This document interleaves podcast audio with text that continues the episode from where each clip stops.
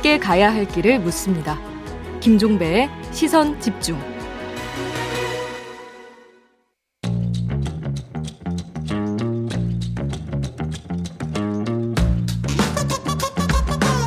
네, 저희가 개편에 따라서 새로 마련한 코너입니다.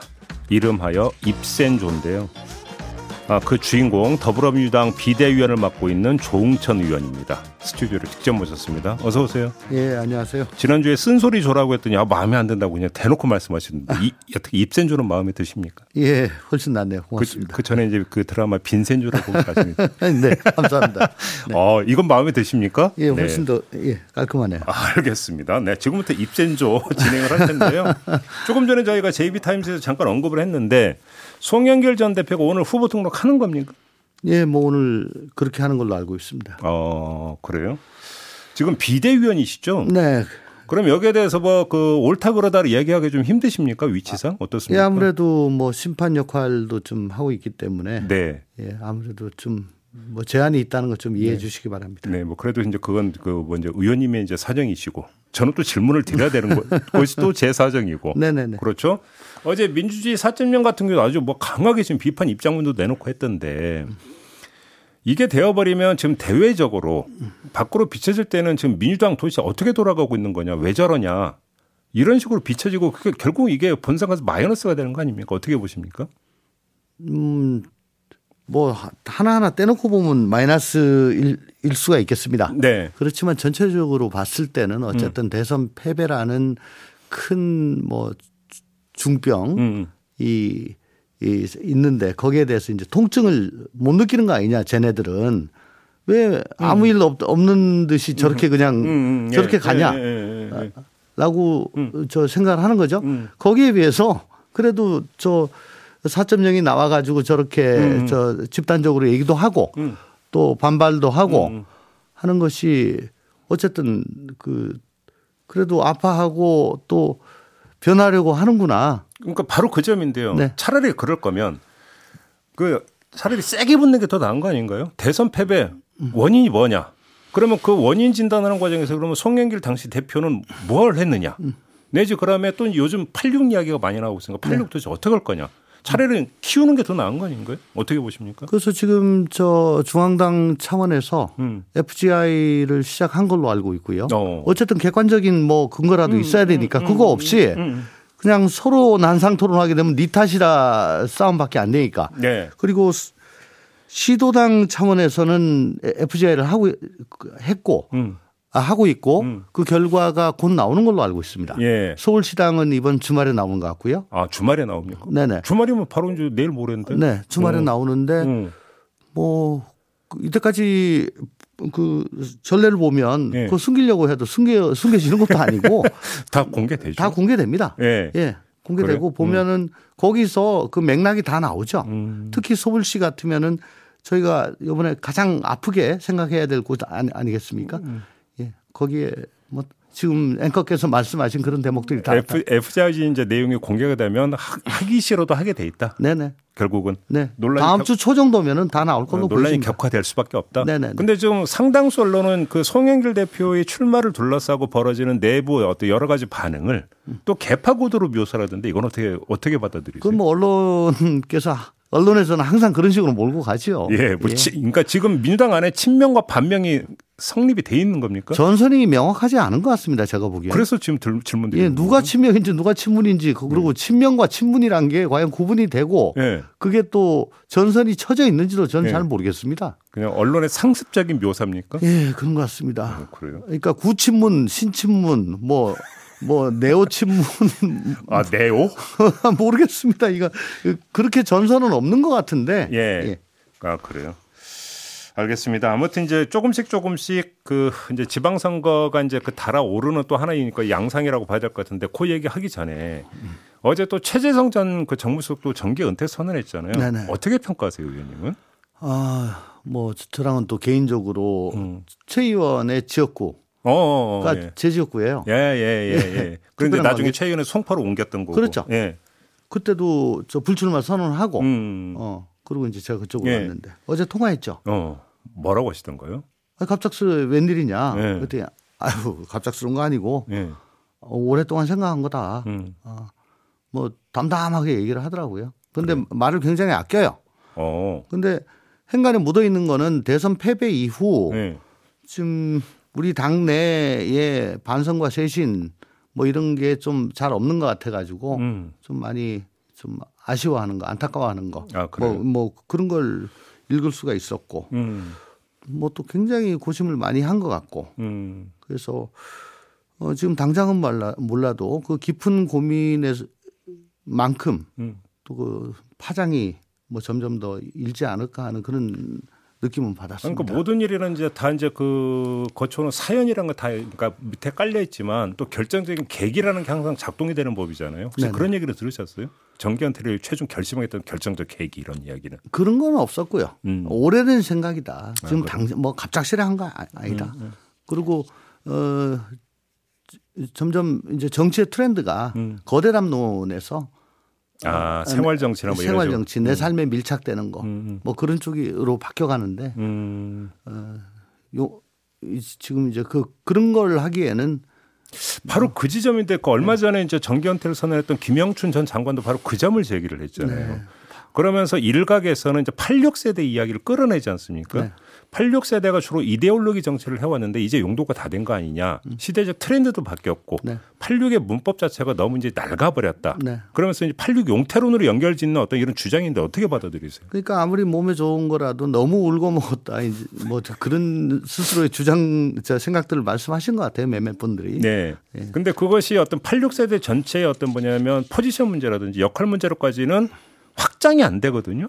아, 이건 그래, 어떻게 그래도 지금 벌써 김영춘 또저 최재성. 우상호 예. 우상호도 그래 우상호도 뭐 불출마 예, 불출마 때. 예. 얘기하시고 예. 예. 그랬죠. 예. 그리고 최재성 음. 어 그래도 주요 인물들이 점점 더 예. 뭐 산발적이긴 하지만 예. 예, 지금 퍼져나가고 있기 때문에 예. 이게 어 그냥 뭐 연못에 돌 하나 던지는 거 정도는 아닐 거라고 저는 생각을 합니다. 아, 그래요? 네. 그럼 이것도 나중에 좀 커질 수 있다 이렇게 예, 커질 보세요? 수 있다고 저는 봅니다. 어떤 게이 86 세대 86 정치에 대한 이제 전면적 평가가 언젠가는 이제 시작이 될 거다 이렇게 보시는 겁니까? 뭐 이미 시작되지 않았나 싶은 생각도 이미? 들고요. 네. 음, 알겠습니다. 지방선거 지금 판세 이야기는 좀 빠르긴 한데 네. 지난주에 말씀하셨던 것에서 뭐큰 변화의 조짐이나 이런 것들은 안 보이죠 아직은. 그렇죠. 그 뭐 큰 틀은 그냥 아직 계속 그냥 그렇게 가고 있는 것 같습니다. 경기지사 같은 경우 지금 국민의힘도 좀 뜨거워지고 있던데요 보니까. 예. 그렇죠. 예. 지금 그 이제 유승민 전 의원이 출마 선언했고 바로 이어서 김은혜 의원도 출마 선언을 했고 네, 네. 이렇게 돼버리면 오히려 흥행이 그쪽에서 흥행이 발생하는 거 아니냐라는 어떤 시각도 나올 것 같은데 어떻게 뭐 보세요? 저희도 못지않게 지금 또 굉장히 노이즈라 그럴까요? 예. 예, 잡음이 시끄럽게 지금 나오고 있죠. 예. 아, 흥행은 꼭 잡음을 동반해야 흥행이 되나요? 뭐 시- 잡음이든 아름다운 음악이든 소리가 커야지 예. 예, 눈길이 가는 거니까. 예. 근데 김은혜 의원의 출마는 어떻게 지금 분석을 하세요? 뭐 지금 뭐 언론은 그러니까 윤심이 작동한 거 아니야 이런 식으로 이제 그 분석을 하던데 어떻게 동의하세요? 뭐 남의 당 사전에 사정에 대해서 제가 뭐 이래저래 말하기가 좀 그렇습니다만은 네. 어쨌든 음 유승민 저 전 의원은 예. 우리 당으로 봐서는 도지사 하시면은 음. 여야 가릴 것 없이 굉장히 어, 잘할 거, 저 잘해줄 것 같은 아, 각을 세우지는 않을 것이다. 예, 예. 예. 그럴 분이라고 생각이 되는 반면 김은혜 의원은. 아니 뒤집으면 예. 어, 야, 지금 저 세- 국민의힘 입장에서는 음. 저분은 대봐야 우리 바- 우리한테 별 도움이 안 될 것 같다 음, 음. 이런 생각들을 좀 하는 거 아니냐. 음, 음, 음. 또 한편으로는 어쨌든 유승민 전 의원에 대해서 윤, 윤심이 조금 부담을 느끼고 있는 거 아니냐. 음. 거기에 비해서 김은혜 의원은 음, 완전 윤심을 그대로 음. 받아 안고 있는 것 같습니다. 거기에 대한 대항마로. 알겠습니다. 이거를 어떻게 이준석 대표가 음. 이재명 고문이 분당에 출마할 것 같다. 그래서 맞설 투수 한 명이 대기 중이다라는 말을 했다고 하는데 그건 뭐 상대방 그 장소에 대해서 음. 뭐 너무 그렇게 쉽게 말씀하신 거 아닌가 싶습니다. 아, 예. 전혀 근거 없는 이야기입니까? 지금 성남시장에 어, 우리 당이 누가 나가느냐. 음. 와 연계돼 있는 거겠죠. 음, 음. 지금 김병욱 의원 음, 성남 저 분당을 음, 거기에 대해서 나와라 하는 목소리가 있는 것 같습니다. 음. 그러면은 거기에 저, 저 보궐이 열리게 되고 근데 예를 들어서 김은혜 의원이 만약에 경기지사 본선에 나가게 되면 또 거기도 이제 비지 않습니까? 거기는 분당 갑이죠 아마. 예, 예. 예. 그러면 분당 갑을이 답이죠. 음, 음. 근데 아마 어 이재명 지사의 주거지가 분당 을일 겁니다. 아 그래요? 순회동이. 갑인지 을인지는 뭐 예, 뭐 저도. 정확히는 예, 않지만 예, 예. 뭐 그래서 그쪽이 비니까 그쪽으로 나가면 되지 않겠냐 주거지니까 음, 음, 음. 뭐 그런 얘기인 것 같은데 음, 저번에도 얘기했지만 지금 전장에서 돌아와 가지고 갑옷 끈 풀고 있는데 다시 나가라고 하는 거 그건 맞지 않다라고 생각합니다. 아마도 저 얘기가 나온 맥락은 이른바 이제 문재인 그 모델. 그래서 그래서 당 대표 맡고 국회의원직을 하면서 다시 이제 차기를 준비하는 이 모델을 염두에 두고 저런 얘기를 하는 것 같은데. 아 이준석 대표가 그 그까지 염려를 아, 해주고 제가 제가 너무 그러니까 지금 너무 넘- 넘겨짚는 네 건가요? 플랜을 짜주는 건가요? 넘어가겠습니다. 네. 그 의원님 같은 경우도 이제 검사 출신이시고 어제 한동훈 검사장에 대한 이제 무혐의 결정이 내려지지 않았습니까? 어떻게 평가하세요? 어 뭐 증거법상으로는 음. 어쨌든 입증 책임은 검찰에 있습니다. 네. 근데 지금 벌써 몇 1년이 됐나요? 2년 됐죠. 2년. 그러니까 그 사과폰 그 비번을 못 풀어 가지고 예. 사건 결정을 한 1년 이상 뭐 지금 예. 미뤄 왔지 예. 않습니까? 그렇죠.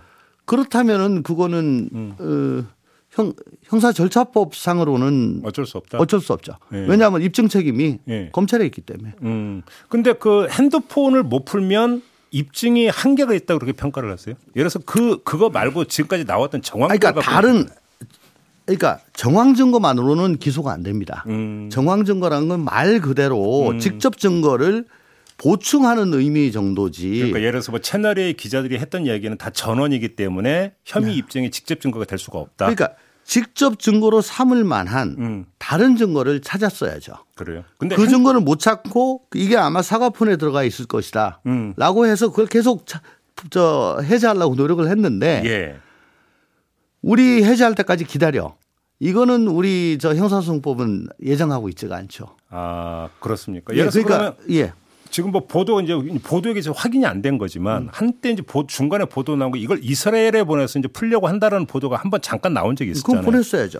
그러면 만약에 보냈다라면 그럼 일단 그러니까 무혐의 결정이 아니라 일단 기다려는 성립이 되는 겁니까? 그때는 그건 조건부 기소 중지 정도로 지금 했어야죠. 아, 조건부 조건부 기소 중지. 예, 예. 그러면 이제 그게 만약에 포렌식 결과가 오면 그때 다시 또 예, 수사 예, 재개가 예. 되는. 그거, 그게 돌아온 걸 조건으로 그때까지 기소 중지. 그러면 만약에 무혐의 결정을 내렸다는 것은 안 보냈다라는 얘기가 되는 건가요? 그럼 해석하자면 모르겠습니다. 지금 이게 너무 오래 걸려 가지고 예. 오래 걸려 가지고 이제 이 세상에 이런 식으로 사건을 처리 안 한 게 어디 있냐. 음, 음, 라는 내부적인 압력, 그렇죠. 외부적인 압력에 음, 음, 음. 처했을 수가 있어요.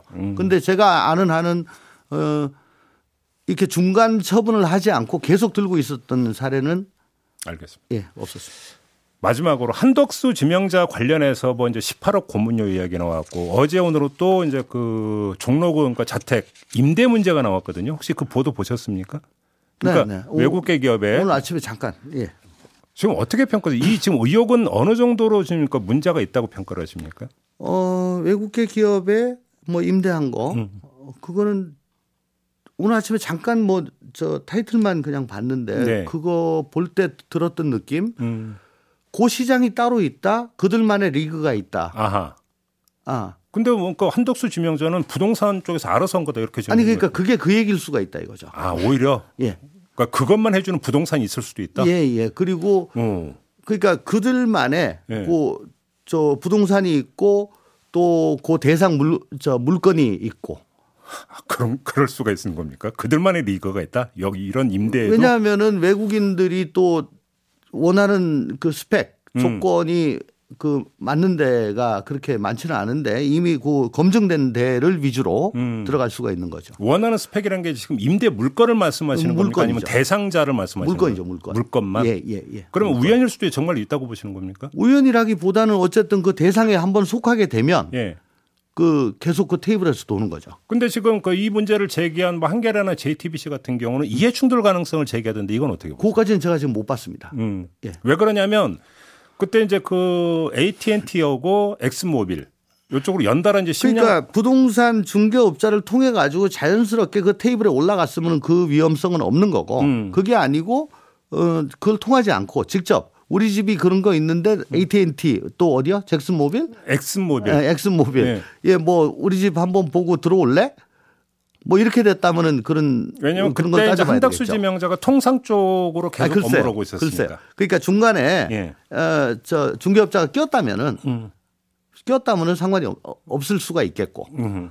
그게 없이 막바로 다이렉트로 어, 그렇게 됐다면 문제가 되- 될 수가 있겠고 알겠습니다. 따져봐야 되겠습니다. 요건 이제 뭐 다시 이제 청문회 과정에서 소상히 밝힌다고 했으니까 네. 좀 아무튼 지금 한덕수 지명자가 어떤 이야기 하는지 좀 들어보도록 하고요. 네. 오늘 이야기는 이렇게 마무리하겠습니다. 네. 의원님 고맙습니다. 감사합니다. 더불어민주당 조홍천 비대위원과 함께했습니다. 네.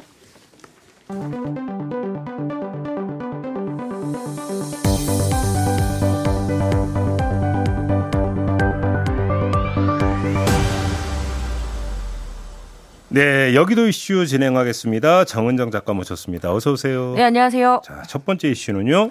예, 안 낳는 것이 아니라 못 낳는 사정을 살피지 못한 이 출산 기피금과 관련한 소식입니다. 출산. 예, 음. 이 차기 정부의 조각 작업이 지금 한창인데요. 그중 산업통상자원부 장관 후보로 지금 유력하게 거론되고 있는 사람이 이 카이스트 경영공학과 이창양 교수거든요. 지금 아마 인수위 경제 2분과 간사일 네, 거예요. 맞습니다. 예, 2010년에 근데 이 조선일보에 기고한 칼럼이 논란에 휩싸였습니다. 음. 이 다름이 아니라 출산 기피 부담금을 물리자라는 주장인데요. 음. 이 경제학적으로 접근한다면 경제력이 있으면서도 출산을 기피하는데 이 부담금을 도입하는 것이 의미 있는 정책 대안이다라고 하면서 오. 어, 이 불가피한 경우 이해에 출산을 기피하는 세대에게 일종의 부담금을 물리자라는 그 주장을 했었습니다. 애 낳는 사람에게 이제 출산 기피 부담금을 물리자. 어, 왜냐하면 이 출산에 따른 부담을 지지 않고 오히려 출산 가정의 자녀들에게 향후의 그 노후 복지 등을 의존하기 때문에 이것은 음. 해로운 외부 음. 효과라고 이렇게 이야기를 했는데요. 예. 어, 뭐 많이 나오면 애국자란 이런 이야기도 제가 출산을 해봐서 알지만 그것도 불쾌하고요.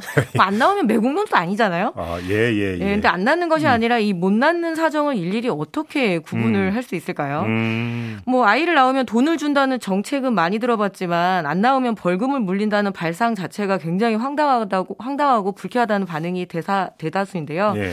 뭐 사람을 정확히 이렇게 말하자면 뭐 정확히 말하면 여성이죠. 음. 출산의 유무의 어떤 잣대로 가른다는 것이고 제가 이 이창현 교수의 논문을 어제 좀 검색을 해봤거든요. 오. 어떤 뭐 기업 효율, 뭐 혁신, 음. 뭐 이런 관련한 논문들이 많던데 인간을 오로지 어떤 경, 경제적인 그런 효과, 혁신에 그 낼 수 있느냐 없느냐 이런 걸로 판단하고 있는 것은 아닌가 또 걱정이네요. 그 박근혜 정권 때였나 이미 아마 아마 박근혜 정권 때로 제가 기억하는데 그 독신세 도입하자는 이야기 기억나세요? 네, 네 기억납니다. 결혼 안 하고 독신으로 네. 사는 사람한테 뭐 세금 뭐 해서 뭐 난리 났던 거 네, 기억나십니까? 그건 개인의 진짜 결혼 문제죠. 못한 것도 서러운데 뭔 소리냐 이렇게 해가지고 예, 그래서 국민들은 뭐 쓸모와 무쓸모로 이렇게 구분하겠다는 것이 이제 이번 장관 후보 청문회에서 좀 해명을 해야 될 것 같습니다. 아직 뭐 장관 지명 받지는 않았으니까 네. 너무 기정사실화시지 마시고 만약 유력한 후보라고 하니까요. 예.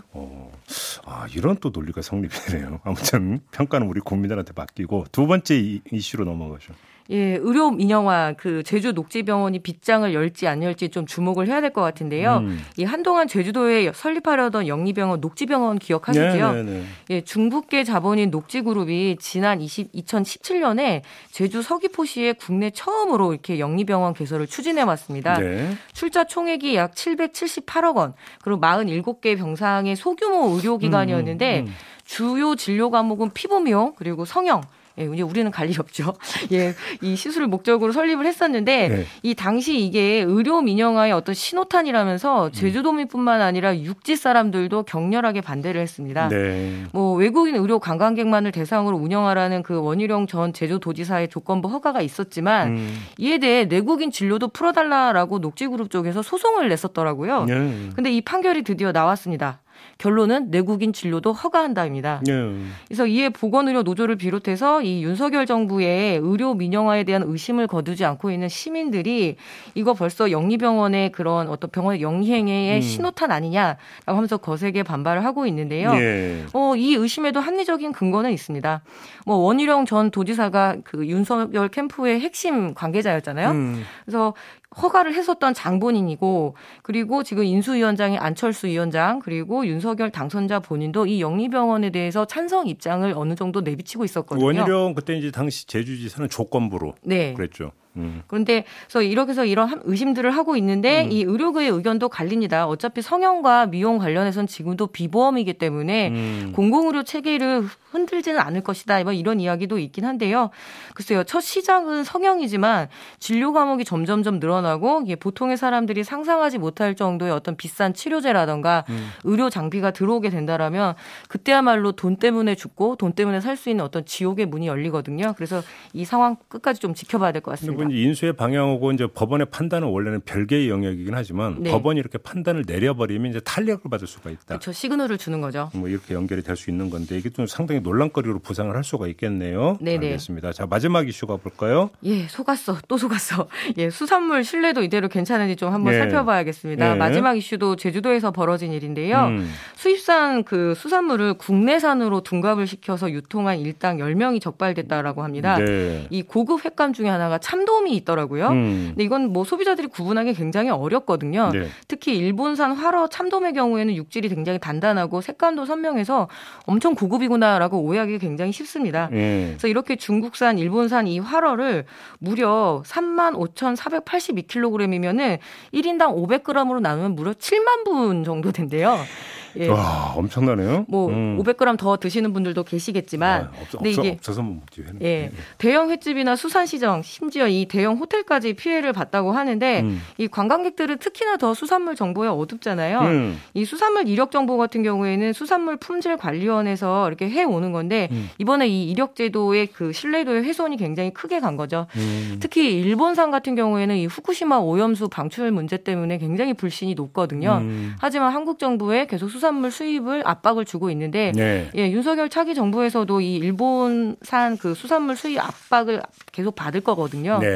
그런데 이렇게 원산지 둔갑 사고까지 벌어지면서 음. 이 수산물에 대한 불신이 더욱 높아져서 뭐 피해는 당연히 국내 어민들 그리고 이렇게 회를 파는 수산물 판매업자들 도매업자들이거든요. 음. 그래서 이 사안을 좀 지켜봐야 될 것이 뭐냐면 그동안 사실 불신이 굉장히 높았던 식품이 한우하고 꿀이거든요.